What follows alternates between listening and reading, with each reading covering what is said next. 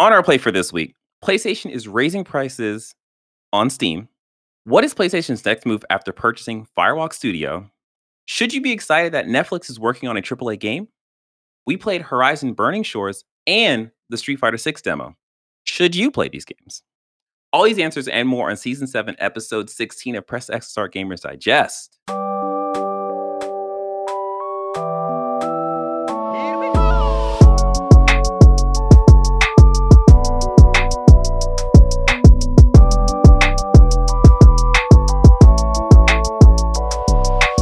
What is up, everyone? I'm your host, D J, a k a. Sexy Bad Choices, a k a. We need to talk about Sean's leadership skills. I am joined by...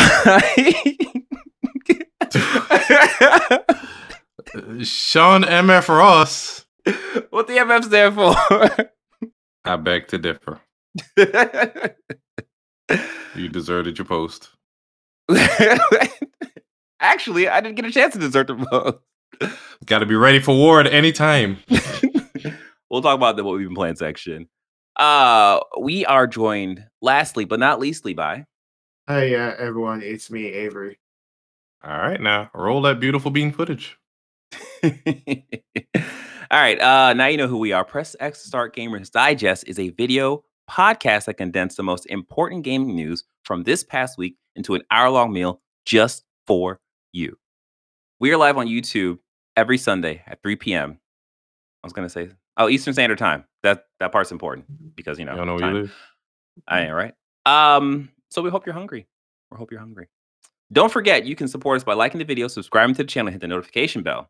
If you are listening, we would greatly appreciate you leaving us a review on Apple Podcasts or the podcast services you are tuned in on.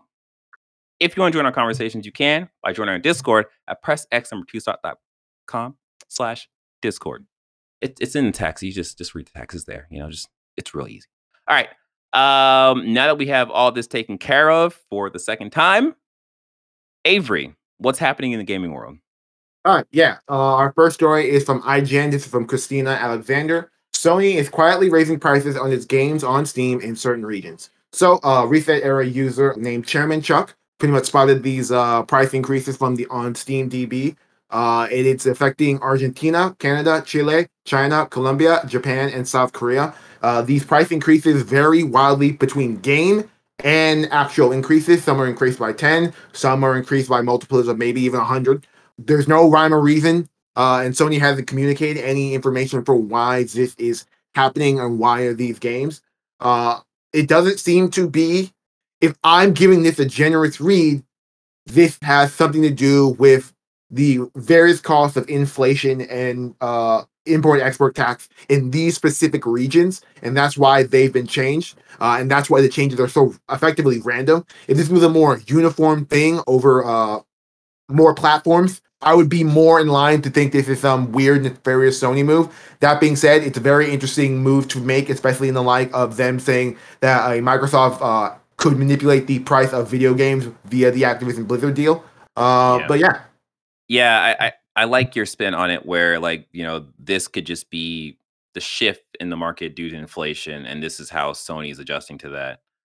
Uh, the thing that I find interesting is that this feels pretty similar to when uh, PlayStation was like, oh, yeah, we're going to increase the price of the PlayStation in places other than the U S. Specifically the PlayStation five. And yeah. Yes, PlayStation five, yeah. And, like, in, you know, places other than the U S. And it's like, it seems like they're trying to eke out as much money as they can without exactly hurting the, I don't want to say main demographic, because like I feel like that's putting U S first when, you know. Well, we also need to recognize that these are the second, this is Steam. This, these are the P C games. For the most part, all of these games, PlayStation has already made the money they want with these games, and this is just a supportive increase to the portfolio, coupled with the fact that I'm of the belief that once you put a game on P C that you have to charge for, all of its value disappears with the way the P C ecosystem works. Yeah, and that yeah. everyone and their mother will figure out a way to pirate and uh, sell this game for cheaper than you are. And while people say that, oh, people who put out digital games control the entire income of digital games, uh, I would like to remind people that sites like G two A exist where they just find themselves keys to games and then just sell those games as if they were the, the same financial products. So the whole entire ecosystem is fucked up. I also did a good look of like Argentina. Argentina is on the peso. Uh, seven dollars in pesos is uh, twelve fifty-nine. So there's already a insane price discrepancy in these yeah. markets. So my hands are in the air. What's the average cost of living and monthly income over there? I didn't do that research. That research was irrelevant to me I, when I, I was doing this. It matters, but I hear you.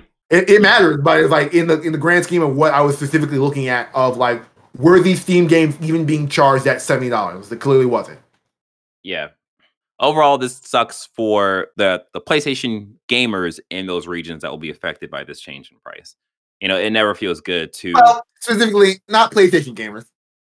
Gamers in general. Because a PlayStation okay. gamer would have played this yes, game. Yes, gamers who are interested in PlayStation games. There we go. That makes that's more... Yeah, because, yeah, you know, it's just... It, it sucks to be like, oh, wow, I... I'm I'm going to be paying more in the future for these games, and that kind of no, it, it sucks. It one hundred percent sucks. Oh. I, well, I guess what I'm getting at is like I feel like for some people, for some select people, that might push them more towards pirating these games because it's just like I don't, I'm already strapped for cash, and now you want me to be paying more for these? Like, all right, I guess I'll just have to find a way to play these games. Wink, wink.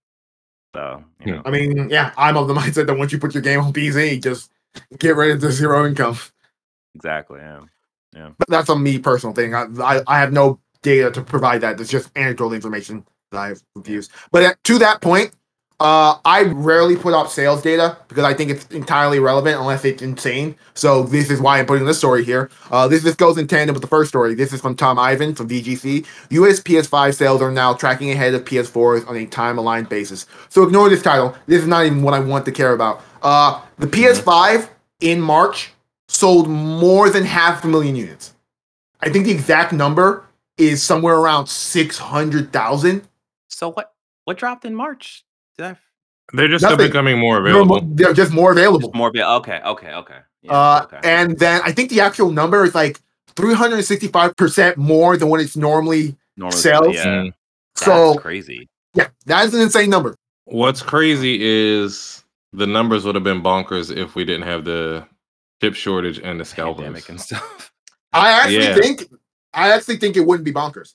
I think if we had the chip shortage, like there were all, there's always going to be a constraint on these uh, systems yeah. at the start. I think the chip shortage coupled with the demand created a bottleneck that now that they're making more than they can sell, yeah, that the floodgate had opened and now we get an insane stat like this.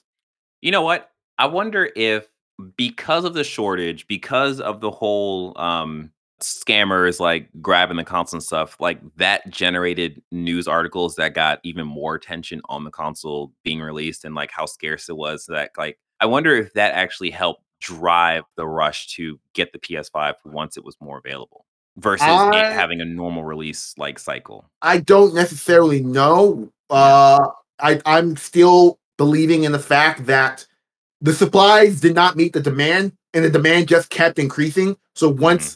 supplies hit demand, they both uh, catalyze into this moment where you're selling this much in such a short amount of time. Right. Yeah. So yeah, that's an insane stat. That is good for PlayStation as a business. There are other stats for other systems that are less than ideal, but I see those more of a blip in the proverbial. Well, no, we'll see. Those are just numbers that need to be kept apparent in the long term. But yeah, interesting. Uh, I, to Sean's point of what came out, I don't know.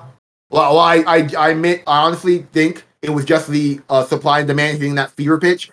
I don't know what about March made a bunch of people decide that they desperately needed a P S five. I, I think, I mean, like looking at this chart, like uh, Resident Evil and Hogwarts Legacy, like Hogwarts uh, Legacy has been like selling crazy. So Resident I, I four think, is on P S four, but it's also on P S five though, right? Yeah. Yeah. Maybe if you want that next gen shit. Or people yeah. are buying in a in a advance of a Final Fantasy and like Street Fighter and stuff like that. I mean, that could also be it too. I mean, it could just be the fact that there are just a lot of good games out. So people are just like, all right, well, now it's time for me to upgrade now that there's a, a good amount of games to play. I, I don't think I, yeah, I before we move on, I just don't think it was a particular game. Mm-hmm. I'm just trying to understand what factors may have caused X, Y, and or Z, but we should move on to our next story. Okay. Uh, yeah. Uh, this comes directly from the PlayStation blog. Welcome, Firewalk Studios, to the PlayStation Studios family. This blog is written by Herman Hulse, who is the head of uh, PlayStation Studios. Uh, essentially, early this week, PlayStation bought Firewalk Studios. Uh, Firewalk is a studio that was started in twenty eighteen. Uh, it was made by ex-Destiny devs, and it was fundamentally a support studio that worked on games like Destiny, Call of Duty, uh, I want to say Halo, but uh, you can't quote me on that. And then twenty twenty, they were one of the big games that Sony announced that they were making second-party partnerships one. Another one of those games was uh, Jade Raymond's Haven Studios, and the other one is Deviation Studios. So they are three years into their deal with Sony to make a triple A multiplayer game, and Sony has essentially spent the capital to make this studio exclusive to them, bringing Sony's uh, number of first-party studios. I'm not sure if this is including support. I don't think it is. two twenty. Yeah. So we, because we talked about this on the Discord, and I was very much like, all right, that this is fine. Like, for the fact of them being a support studio, it, it was, to me, it was like, okay, I, I would like to see more of like proof in the pudding to have a better understanding of like how important the studio is. But I think it was on Jeff Grubb's podcast, he was talking about it, and he made a really good point that kind of changed my perspective on this, in that we know that PlayStation is working with them to make a live service game. It behooves PlayStation to continue this kind of partnership. And then if you stretch that out, they end up paying more money by not having them first party. So at, was that what you were trying to get to, Avery, when we were talking on Discord? Yes. Okay. So yeah, like that, that makes sense in terms of like, okay, put a ring on it, because in the long term you end up saving money versus Th- that. That is yeah. That entire argument is by by Square Enix uh, PlayStation exclusivity deal argument. Oh, okay. Well, okay, okay. I can see that in that perspective. I can see that too. Yeah. But I revised my Square Enix uh, forecast in that they're not buying them this year. I think yeah. a move like this empties out the conference just enough that like making a Square deal without like dramatic upper level Sony decisions isn't going to happen anytime soon. Without transparency on what the deal entails and like what work Sony itself is putting into their games, I don't think we're going to see any uh, movement on that. But yeah, yeah. Uh, yeah, we had a lot of talk in our Discord about this move, and it's very in line with PlayStation's ethos about how they pick up studios, in that they work with a studio, they form a relationship with that studio, and then they buy them. This, however, along with the Haven sort of like buyout, is a evolution of what their traditional business model when it came to buying studios is, is that they've worked with these studios just enough to be like, we really like what is going on with these games. And then to your point, let's not have a live service multiplayer game where we're making seventy-five percent of the profits. Let's make one hundred percent of the profits, and we can go from there. I also remember my, my original point about the whole Steam game thing. It, it was just that um, by them putting their games out on Steam, it's going to require more money on the support side for these games, because there's going to be a bunch of different bugs that, that they're going to be hit with. So yeah. It makes sense that they would, you know, charge extra money. Yeah, but that was it. So I want to see what the odds and under is them picking up Deviation, because if you've seen Deviation's uh, building, it looks like a first-party Sony studio. So let's see what's happening with that. But since the partnership began in twenty twenty-three, I mean in twenty twenty, I'm of the mindset that we will probably see what Firewalk is working on this year. Yeah. I do think, however, they should probably change their name from Firewalk to something else, because Sony also owns Fire Sprite, and it's mm-hmm. actually kind of difficult to remember which studio makes what type of game. Yeah. Mm. All right. Um, before we get into the thing that's happening with Netflix games, hey, you, do us a solid, please. Like the video, subscribe to the channel, and hit the notification bell. We are we are trying our best to be the best for you. Uh, if you are listening, please leave a review on Apple Podcasts or podcast services you're using. Doesn't take much to do. It's pretty quick to do, and we'll greatly appreciate it. It will help us in the long run, and in the short run, and in that weird medium run as well. Um, yeah. Also, you can join Discord if you want. You know, if you want to have cool conversations with us, we're we're here. We're available all the time. Is just go to press x number two dot com slash discord. It'll take you right there. Yes, it will. All right. With that being said, Avery, let's get back into Netflix and their gaming initiative. Okay, so this is a weird story to talk about. It's got multiple parts and multiple... Uh, it's, it tells the story. Anyway, uh, our first part is from uh, Sissy Jing from Kotaku. Veteran Halo Destiny director joins Netflix games. So Joseph Staten, who was the head of the Halo games and uh, recently left that, has teamed up with Netflix to make a triple A game. There's lots of sort of like trying to understand what this means. What, what does a triple A game mean with Netflix? Yeah. This is where the second part yeah. of the story uh, taps in. This is from I G N. This is from Rebecca Valentine. Oxenfree two Lost Signals is finally on the way with a July release date. So I think Nintendo had an Indie World showcase, which we are not going to be talking about here, but they had an Indie World showcase, and one of the games they showed off was Oxenfree two, and they showed off all the platforms that Oxenfree two was going to be releasing on. Uh, it's going to be released on Netflix, so uh, effectively Netflix is going to either...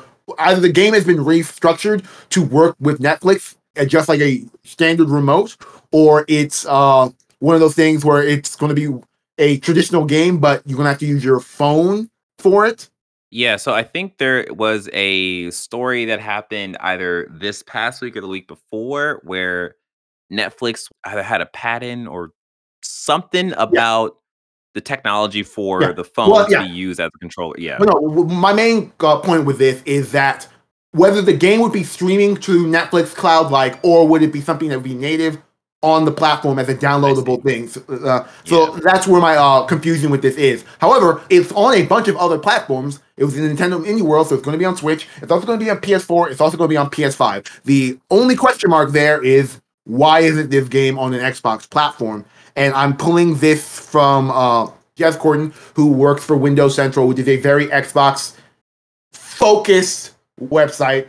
So every article they put out has an Xbox lens to it, which leads to, I find sometimes, all the weird out-of-pocket things where I'm just like, oh. okay, you're a Microsoft fan. And, and that's what it ultimately means. But anyway, the interesting uh, takeaway I found is that Jez quote-tweeted a Richard Hogue, who seems to be a lawyer, Uh, who said that Microsoft Game Pass and Netflix both see themselves as competitors. Don't be surprised when the more tech-facing companies choose to isolate Microsoft. And Jez's quote tweet response was, "This is why acquisitions is hyper important for Xbox. It's preventative on content blocks like this. For regulators like the F T C to want to reduce competition by undermining Xbox shows the dereliction of duty." That's a really interesting perspective. Because I also think about how I think I believe this was Microsoft when they said that they don't really see PlayStation as a competitor. They see like the bigger services like Google, I guess in this case, Netflix as a competitor. And to see like Netflix do a move like this, and it's like, oh, that might that might actually have a little bit of weight. But then at the same time, it's like, all right, well, if you don't see PlayStation as a competitor, put Hi-Fi Rush on uh, PlayStation. You know, get that money. Do it. But yeah. of course they won't. Well, you know, they, well they also see PlayStation as a competitor. It's because they're weird. Their content release schedule makes absolutely no sense. They have they say a lot of weird things. But yeah, that's yeah. like that's the interesting point why I wanted to bring up here is that the interesting part that Microsoft has essentially put themselves by focusing everything on Game Pass mm. is, as a content platform is that they're now knocking at the door of everyone else who's jumping into gaming as a subscription service. And uh, it's It's going to be interesting to see going forward because now we have a triple A game made by a former Halo dev, which is probably going to be on PlayStation and not on Xbox. And you can make the argument that why would they waste money on Xbox? And the thing I didn't mention in the P S five sales was that Xbox was down ten percent this month. Mm. And so the consistent narrative that I've been hearing is that the Xbox is selling well, but we've now once again returned to the period of time where the PlayStation five is now eating Xbox's lunch as a console platform. And so right. it's it, it, we'll see whether it's sales of the console, sales of the games, or Game Pass, which is going to be the tip of the spear going forward, especially with moves like this going forward. Yeah. Yeah. Hopefully Redfall and Starfield equality. And um, I mean, I don't know. what What's past those two major releases for Microsoft? Those are the big Skyrim. Those are the big two major releases of this year. Yeah, Whereas yeah. Sony has a cornucopia of shit coming out past. Yeah, I mean, this is this is just a, a weird place that Xbox is in right now because, you know, they could figure out another Gears game. They could bring back Blink's Time Sweeper. And they, there's a lot of options, really. But, you know, what's going to sell? No, they're throwing the... seventy billion dollars behind mobile games and, and Call of Duty. I, I don't really get their uh, strategy other than own it all. We might get a Master Chief Crush. You never know. I'll download it, play it for a little bit. Yeah. Uh, it, it, interesting. Uh, and then, yeah.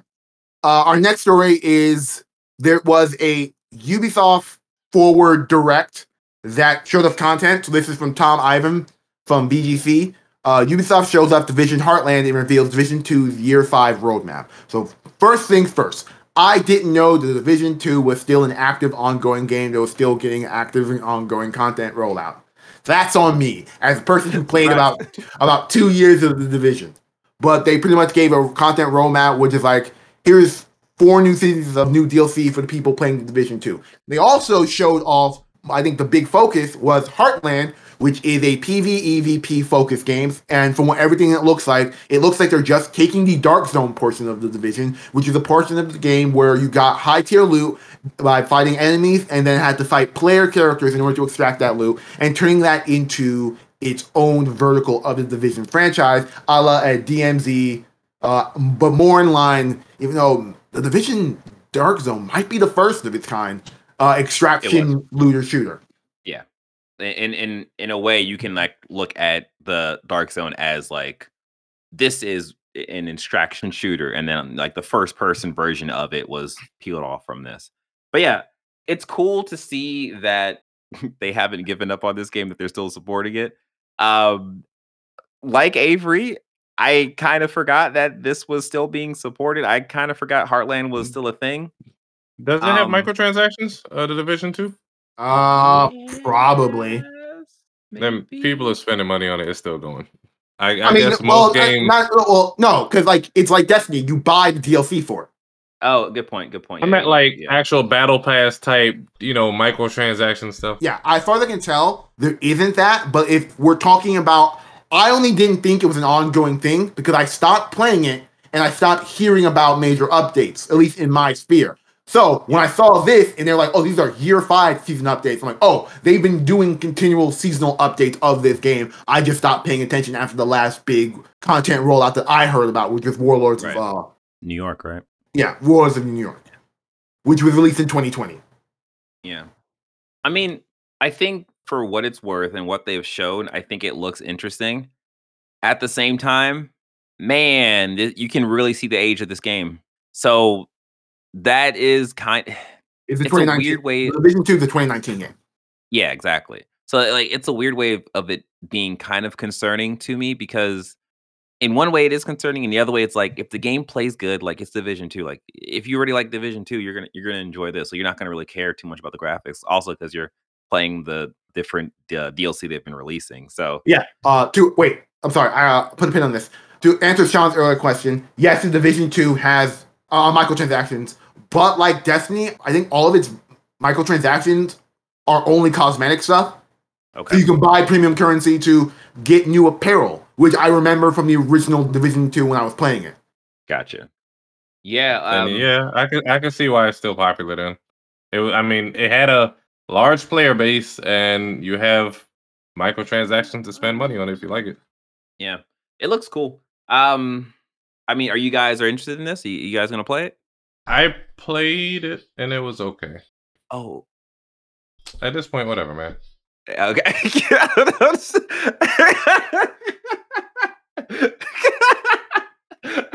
we're not we're not large enough to really give a shit. Whatever.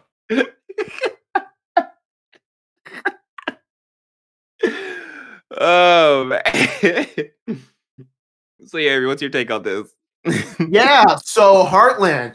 Uh, the Dark Zone was not my favorite part of the Division two or Division anything. I rarely touched it. Like I, yeah. because I played yeah. the Division as pretty much a single player game. Mm. Uh, once I beat the main campaign, I found no real reason to like grind for more gear and like raise my like gear score and things like that. So like the idea of, oh, this is the end game of this game, going to the Dark Zone and getting brand new gear to raise your gear score, that never appealed to me. I also yeah. really don't risk reward games. Despite me being the sole fan in this one, uh, risk reward works when it's me versus a computer that I can predict. Risk reward doesn't work when it's me versus, I don't know, another player another that I have to deal with. And so I've never really uh, drifted towards extraction shooters. I played a little bit of Tarkov just to understand why it got so popular, and I can see I can see the appeal if you're a shooter fan and you want a more hardcore, unforgiving experience. So that the idea of what a Souls experience is, man, this doesn't really appeal to me. Yeah, yeah, I'm I'm of the mind like if you guys jump in, I'll give it a shot. But other than that, I I'm okay with with passing on this. I just like Division two. I enjoyed my time with it, but it never it never had the hooks on me where I was like, oh, I need to go back to that experience. To the fact that I wasn't even aware that there was more D L C content to it. Um. So yeah, uh, that's where I'm at. All right, well, what's next? Yeah, and then our sort of final story, uh, which will, I guess, dovetail into what we've been playing, is that Capcom had a four twenty hold up hey. Hosted by Lil Wayne uh, hey. preview for Street Fighter six. Smoke weed every day. Uh, so this is from Adam Bankhurst from I G N. Street Fighter six demo announced alongside Year one D L C fighters and single-player world tour details. So essentially, they had a big showcase for another big showcase to show off more Street Fighter six before its launch. I think they focused a lot on the single-player world tour mode and uh, what that is going to be. Uh, so if you're interested in that, you should check out the uh, the showcase. However, the most interesting thing to me about this is that they announced the also the first year of D L C for Street Fighter six, a la what characters are going to be added to the roster. Uh, and this, unfortunately, coincides with all the leaks we had when this game was first announced. And so the characters of Aki, Akuma, uh, Rashid, and Ed aren't going to be the final four characters in the base game, but will be the first four characters in the D L C. That's disappointing. Because I, I really love me some Akuma. So to know that I have to wait such a long time to get him kind of sucks. But, you know, that's their plan. That's their plan. They also revealed that there's going to be a demo free to everyone on PlayStation five. There's going to be further demos for uh, other platforms after this fact. But the first wave of the demos for P S five for, were for P S five that just came out. Gotcha. Um, we should just jump into what we've been playing. We could just talk about it in that way, right? That makes sense. Yeah, that's fine. Right. So, um, yeah, hey, there goes gaming news. Now it's time for what we've been playing. Guess what? We've been playing Street Fighter six demo. Oh, all right. Um, so, yeah, I, I played the demo. I'll talk about the World Tour section first and then the actual, you know, game of Street Fighter, because everyone knows the game of Street Fighter is. The World Tour section is very interesting. Um, so you get to use a, a create a character engine to build out your, your perfect Street Fighter character. And I think it does a really... It is very in-depth.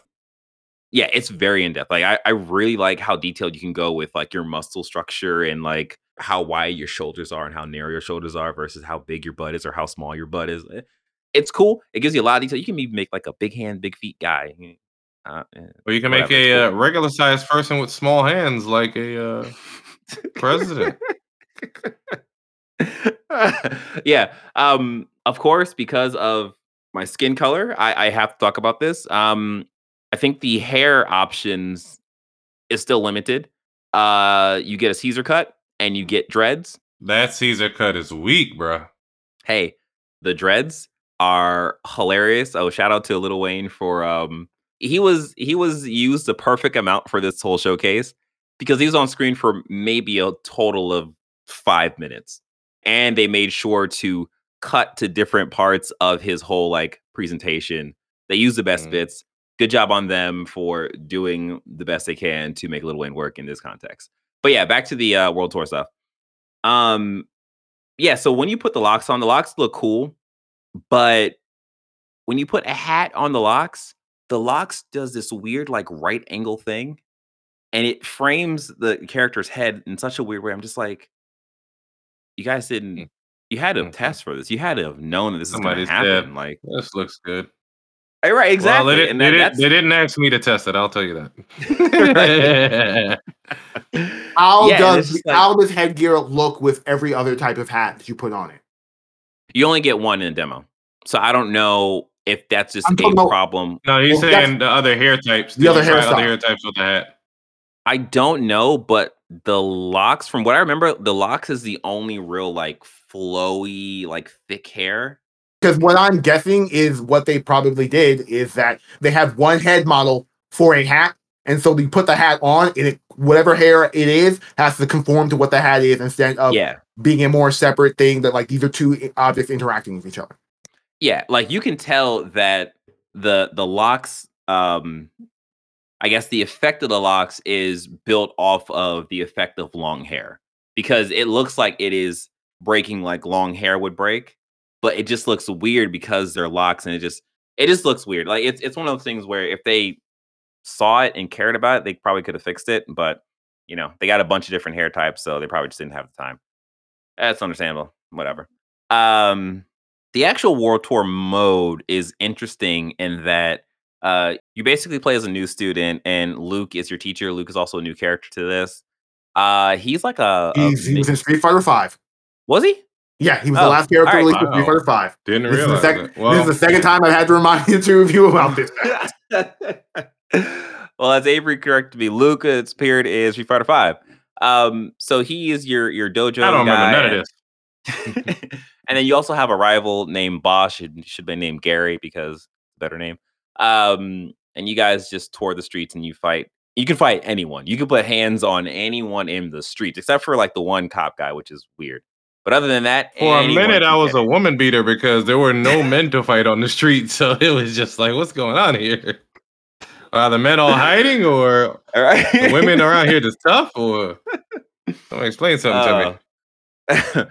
So the other uh, new thing for Street Fighter six that kind of works in World Tour in a way that I didn't really like is that there are different ways of playing the game. So you can play the game the classic way where you have the six button controls like light punch, medium punch, heavy punch, same for kicks. There's also like a Smash Brothers way where you have a light attack, medium attack, and heavy attack and the special attack button. I played that way a little bit, but because I'm so ingrained with how Street Fighter works, like I just couldn't wrap my brain around like properly playing that way. And World Tour, the demo is it have you stuck in the like Smash Brothers way of playing it for the entire thing, and that like messed me up so much because I'm not accustomed to that, and I'm sitting here playing as this character. I'm just like, all right, well, let me just do this medium punch thing, and it just does a something that I wasn't even like prepared for. So that that kind of was an issue. But like after you beat the World Tour mode, which is like about an hour or so, it's it's very short. Um, you see the option of like, oh yeah, you can switch to classic mode, but you don't actually get to do it because the demo ends. You start the whole thing over. Overall, I had a good time with World Tour mode. I think it's interesting. Um, in the trailer, they show you at different locations and you get like different moves and stuff. You can use the moves to uh, unlock different areas or get to different areas in the world. That's all sounds cool. I didn't really get any of that in the demo itself. So hopefully when game releases, that stuff works and it's an enjoyable experience. What was your experience with this, uh, Sean? Um, I didn't mind the modern fighting mode because I'm a casual fighting game person. So whatever, you know what I mean? Um, Real talk. Sean was talking major smack on Discord, talking about, oh, I'm gonna lay hands on you. I'm gonna lay hands on you. I did, I did lay hands on him. I, I want to confirm. I want to confirm that Sean also was talking a lot of major smack. Uh, normally, I wouldn't be in D J's corner, but as someone who's played a lot of games with D J, Sean don't want this smoke. Sean doesn't want this smoke. If, I will if, say if D J, one thing: if, if D J wants to dedicate himself to getting good at a fighting game, you don't want this smoke. I'm top five in our group when it comes to Smash Brothers. And I'm like, every time I go against D J, it's a coin flip of, am I going to play good or is he going to pull out some bullshit and I'll lose? D J, I will ask you this. Was I as much of a pushover as you thought I would be? No, no, you, you did pretty good. You did pretty good. I, I will I will give you your props. You did good. I, I was, that, that's why I was asking. I was like, oh, well, have you played Street Fighter before? Because I, I didn't know, like, oh, this this guy could be a hidden pro. You know? No, no, no. I am I am, I am extremely casual. I will play a fighting yeah. game when it comes out for a little bit, and then I don't have anybody else to play against. So, I mean, like, you played competitively. I'm not going to say professionally. Well, but, I mean, you yeah, you, yeah. you played enough to know combos and stuff. I play, you know, hyper casual, whatever. So yeah, yeah. You know, I get you. I get I, you. I was just going by the old nineties rules. I'm gonna fuck up your perfect. You ain't about to push me over. That's all. I, I won a few matches. Yeah, yeah. He Con- did, did. Considering I was using Luke, you know, we were mm-hmm. both using Luke. Like, what the hell is this moveset? Yeah. You know, once I switched to Ryu, I was, you know? yeah. Once I switched to Ryu, I was doing a little bit better, and then you know, I switched back to the classic, you know, game mode. So I mean, yeah. I, I won a few matches here and there. But did, um, it was fun. You want to know Street um, Fighter the movie, people? Oh gosh. Um, what's interesting is we were able to get multiplayer working through PlayStation Share Play. Um, yeah, shout out to that because that was I didn't even think about that. He forgot. He forgot that existed. It didn't Holy have God. too much lag. Uh, to is it one honest. of those services that D J's going to talk shit about and forget exists? Yeah. Um, okay. Because at first I was like, why wouldn't they just allow online multiplayer? Um, but then I realized it's not a uh, PlayStation exclusive. So yeah. really what we did was a little workaround that, you know, kind of worked seamlessly. How much of the demo was the World Tour and how much of it was the actual Street Fighter game? Because I'm betting that the reason they didn't focus on any of the multiplayer is that because mm-hmm. they wanted people to play the World Tour and demo that. Yeah.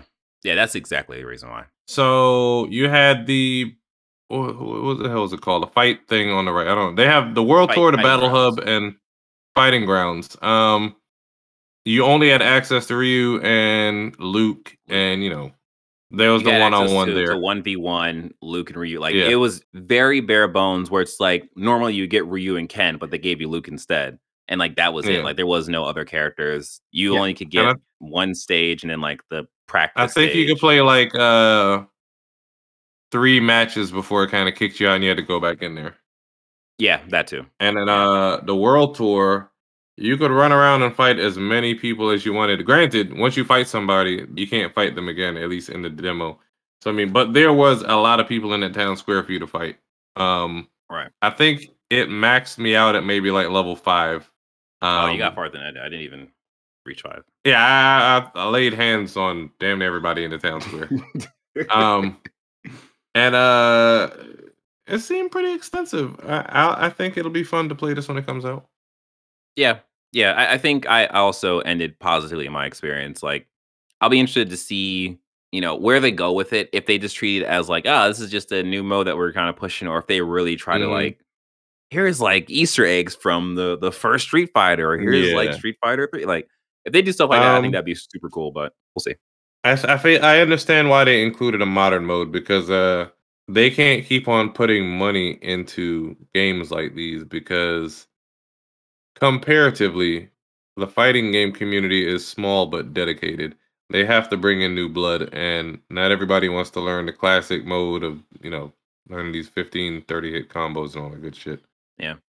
I mean, I'll say for as long as I've been playing Street Fighter, doing the like down four, down four twice to like heavy punch, like that stuff mm-hmm. is hard to like pull off, and like stuff like that will push more casual people away because you're like, I don't I yeah. I'm barely like figuring out how to do these new moves. Now I have to press the thing I twice can't even block. Why do I have to yeah right yeah right so like, I, I totally get it. Like I think I yeah, I, I'm probably gonna give that mode some more love too, just to see like if I really don't jive with it, or if it's just like, oh, you just gotta spend some more time, and it's it's a better mm-hmm. system, you know. So, all right, uh, the other game was uh the new D L C from Horizon Forbidden West, Burning Shores. Uh, Avery, since I'm talking a lot, you can go ahead and uh, no, you give keep us going. your oh, all right, well um, so uh, I played about. I don't know exactly how far I am. I've played about maybe like three-ish hours of this. Apparently, it's like a five hours or so experience, so I don't know. I'm by the Hollywood sign. Avery, is that like, am I close to anything? I would say that if, did you go to the Hollywood sign for a mission, or did you just go to the Hollywood sign? I, at the mission where, um, what's her name, Skyla? Seika. Seika, I was not even close. Where Seika takes you on the boat, and then you go up the hill, and you see the Hollywood sign on your left, but you go to the right. No, then you're nowhere close. Oh shit! Okay, well never mind. There's a mission at the Hollywood sign. Oh, okay. All right, all right. Well, well, that's where I am. So obviously, I, I got some more hours in this. Um, I had a very weird experience with um with Horizon when I first jumped in. I immediately felt the age of that game. I jumped in. I was supposed to play um, Forbidden West and to get like more reacquainted with how that game plays.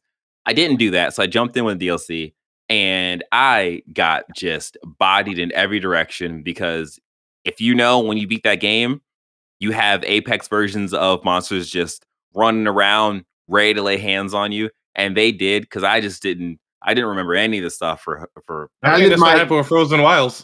that is well, that that is my same experience with this game, and it's one of my knocks against it. But I don't blame the studio. Is that man? Yeah. You guys gotta if you're gonna make D L C for this game, it has to come out in the year this game comes out. Because if you wait a nearly a year afterwards, I'm gonna come back into this game, and this is what a minor criticism I had about Forbidden West over uh, Horizon Zero Dawn. When I played Horizon Zero Dawn, it was like poetry, it rhymed. Like I mm-hmm. understood that game. It was it's one of the reasons why I hold that game as one of my favorite PlayStation games. And I have, I hold it over other games that get not yelled at, but people give me that. Well, this man, you can't trust any of his opinions because he has this this this hot take. Whatever, fight me. Your game isn't that good. Uh, but no, when I played uh, Forbidden West, that same muscle memory wasn't there. I couldn't recognize why it wasn't there.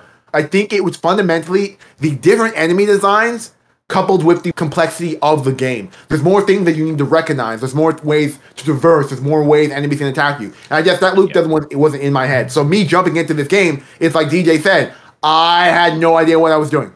Like ninety-five, I forgot seventy-five percent of the basic like rhythm of how to play this game.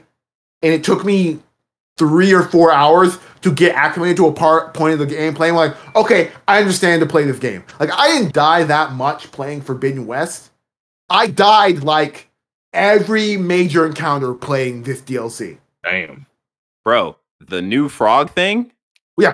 Dead. one hundred percent the most annoying Dead. enemy I've ever played in a Horizon game. Like, straight up. Like, yeah. they make you spoiler fight a, splinter, uh, a slaughter spine at a certain point, and I'm like, ah, fighting that frog was way more annoying than this fucking thing. Okay. Okay. Yeah. Like, so yeah, because I, I went through a lot of emotions playing what I played. Like, I didn't even beat this thing. I had the same like issues as Avery, where before I even jumped into the D L C, I fought the hippo. Uh, I don't remember the name of it. The hippo robot monster thing, and it yeah. was two of them, and they just took turns wrecking my shit. And I just like I was just like, oh, this ain't good. This ain't like if I can't even beat these things, like I'm I'm not I'm not in good shape.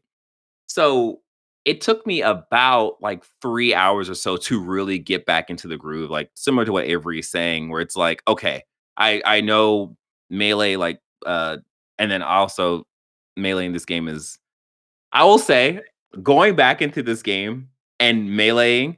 Hey, look, you guys are right, all right? Melee is not great in this game. It's just not great in this game.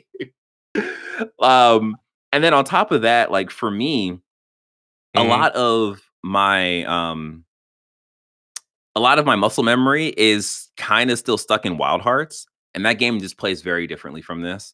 Like for the fact that when Aloy gets knocked on the ground, she is on the ground thinking about her life for about a minute, and then she gets up, and it's, that is just so frustrating. It's like, come on, just tech roll, like just get up, come on, we got stuff to do. So like all that stuff just kind of weird on me a little bit. Um but yeah, fighting that frog, the new monster, I think that whole fight scene sort of for me put in front the issues that this game has when dealing with like flying enemies, because you have to deal, like at, at a certain part when I was fighting that monster or the, the robot frog, it had a bunch of its little flying egg things are around me because I wasn't focused on them. I was focusing on the frog. And it's just like, I need something to deal with all of you all at once. And then I go into my inventory and it's like, I don't got any ammo to, to craft this like my exploding like ball thing. So I'm just like, I guess I'm just going to run around for a little bit. And it's just like, ugh, all right, I, I know I'm I, supposed to go. I didn't have that issue with the flying enemies. For me, they really? died in one shot. So that's another thing, too. I didn't platinum the game. So when I ended, oh, no I didn't game. even have... Yeah. So I didn't even have, like, the the, the legendary armor. Or leg- like, I had one legendary bow, and the others were just, like, epic or whatever. So, like, I knew that I was going underpowered. But it was more so just, like, how complicated... Or how complex that game is, and just, like, all the different ammo stuff you got to worry about. I'm just like, I just... I just want to, like, press a button and craft all the ammo for this one weapon versus like that, the individual. Yeah, that is yeah. yeah, that is something I would appreciate in future in the next Horizon game, of like have an easier means to craft ammo. Yeah. But I okay, so I'm the only one who beat this game. I will say it took me around ten hours, but I would say I took me about ten hours because I early on I did a lot of these side stuff in the game. My first thing is that I didn't like the fact that this Burning Shores is a completely new area and not just a add-on area to the current map. So it's one of those things where I have to check myself, but like you don't really have access to the rest of the old map until you beat Burning Shores. Because that's the only time I noticed that if you scroll up from the Burning Shores area, it just goes back up to the old map. Oh, that's interesting. So, like, maybe you should check, because when I when I opened up, I, I zoomed out, I was like, oh, this is just a new area. Like, there's, like, little invisible walls to prevent you from going anywhere outside that direction. I would have preferred yeah. that. That's a minor critique. Uh, uh, two, I am not L A versed enough to like understand the landscape of that place to really get into its like nitty gritty of it as an environment. I recognize the Chinese theater. I recognize uh, uh, the Hollywood sign, but that's about it in terms of L A as a landmark. Uh, mm-hmm. And I don't think they did enough with the Burning Shores aspect of the area in regards to how often it appears and how much it differs from the environment, because it fundamentally just looks like more Horizon as a map. Uh, yeah. There's some unique uh, structures in there that differentiate it from the rest of Horizon, but in terms of like just traversing the regular map, it seems about all there. Uh, well, I've already talked about gameplay. They introduced a bunch of new legendary equipment, but they don't really fundamentally change, except for one new uh, piece of equipment, which I will spoil, is Aloy gets a gun in her hand. Uh, that she got that thing? That she, you can lock on with it, and then it will auto-fire upon all enemies that when you just hold the trigger. It's a really powerful thing that does a lot of build-up damage, but it's one of those things where it's kind of an awkward weapon to use. Because I, one thing I realized in Horizon as going back playing, it doesn't really it doesn't really have that precision that you want in terms of gunplay. So it kind of fires like a shotgun. So like you mm. kind of have to auto-lock to get the fire effectively. Oh. And I ha- didn't remember this, but uh, this game has a stamina system where like certain abilities you have to like spend stamina to use. So I'm like, I didn't remember this was a thing. So like every time you hit the lock on, it spends stamina. Uh, in terms of the world building, it's very interesting. The uh, antagonist of this area is very interesting. Uh, Alondrin, played by Sam Witwer, who, who if you play enough video games and, and care enough about Star Wars, you will recognize this dude from a mile yeah. away. He's playing a very transparent, elongated muskrat, uh, and it's it, he's a, he's a fun antagonist in that sort of pomp, like big blockbuster circumstance thing. Uh, in terms of the narrative, okay, I've always been the Aloy defender on this podcast and me liking her, liking her personality, liking her story, and things like that. This is probably the most human they give Aloy in her back and forth mm-hmm. interactions with the character of Seika. And if you've already seen the internet, you've already been spoiled about what this means about Aloy's character going forward. And I think it's an interesting direction, which I don't like that they did in D L C. As a person who is a who has spent, I don't know, since Horizon one trying to get Aloy to jump on Varl and got like uh, blindsided by him being with another character and then him dying, I'm like was not happy how that turned out. And so the uh, ending sort of relationships that Aloy builds in this series, I find a little bit underbaked, if that makes sense. I like the characters in themselves, the new characters they introduce, but in terms of how when we get to that emotional uh, crescendo of the game, I'm like, this is a little underbaked. Now, this game has the coolest final boss of the Horizon, like not even coolest final boss, coolest enemy encounter in any Horizon game. Just point blank period. Really? It is a multi-stage, like exploring a large section of the map fight against an enemy that is actually really hard and really unforgiving, but is uh, truly one of the most dynamically interesting sequences I've ever seen in a Horizon game. So I was like, kudos for that. Uh, okay. This is a piece of D L C that you have to play. If you care about the story of Horizon, you have to mm-hmm. play this game because it I makes mean. changes to the Aloy character and may or may not introduce new characters and new uh, plot points for Horizon three. This isn't Frozen Wilds where like you can play Horizon two and not even touch Forbidden Wilds. I mean Frozen Wilds and not like feel any effect of that. Mm-hmm. But if I go into Horizon three, in which I think they're going, without playing this, uh, you'll be missing a lot of context going forward. Okay. That's good to know, actually. Because I, I was, like, playing it, I was like, oh, okay, I, I wonder how much this will affect the story of, of Horizon three. Uh, the, the other side to this that I was, like, thinking about playing this game especially coming from Wild Hearts, is that the leaked um, video and pictures of the multiplayer Horizon game that's supposed to come out at some other point. And like, I I wonder if they are looking at this, looking at the criti- or the criticisms that are being thrown at Horizon in terms of its gameplay, in terms of the ammo uh, crafting, if we will see that stuff alleviated in the multiplayer experience, or if it's just going to be like, no, nah, this is going to be it depends on what from Horizon. Yeah, it depends on what type of multiplayer experience it is. If it is just yeah. a multiplayer mode in Horizon, then no. Because like right. they're that'll be them making two games. But if this is definitely a bespoke, we're trying to be more of a Monster Hunter, one hundred percent. They will have all the uh, ammo crafting will probably be there, but I don't think you'll be able to carry twelve weapons with an eight weapon weapon wheel. It will be like, all right, this is the weapon you use. So this is the only thing you need to worry about crafting and things like. It'd that. Probably be like specialists or something where you get two different types of weapons. That's it. Mm. Yeah. So, yeah. Tripcaster yeah. and a bow, or you know, whatever. Yeah. So I'm. Overall, like I, I am enjoying my time playing this, so I'm planning on beating it and getting more of that juicy uh, uh, apocalyptic techno story. Yeah, yeah. All right, mm. you know what it is. That that's that's pretty much that. All right, so that has been it for Press X to Start Gamers Digest. We hope you enjoyed this episode as much as we enjoyed making it.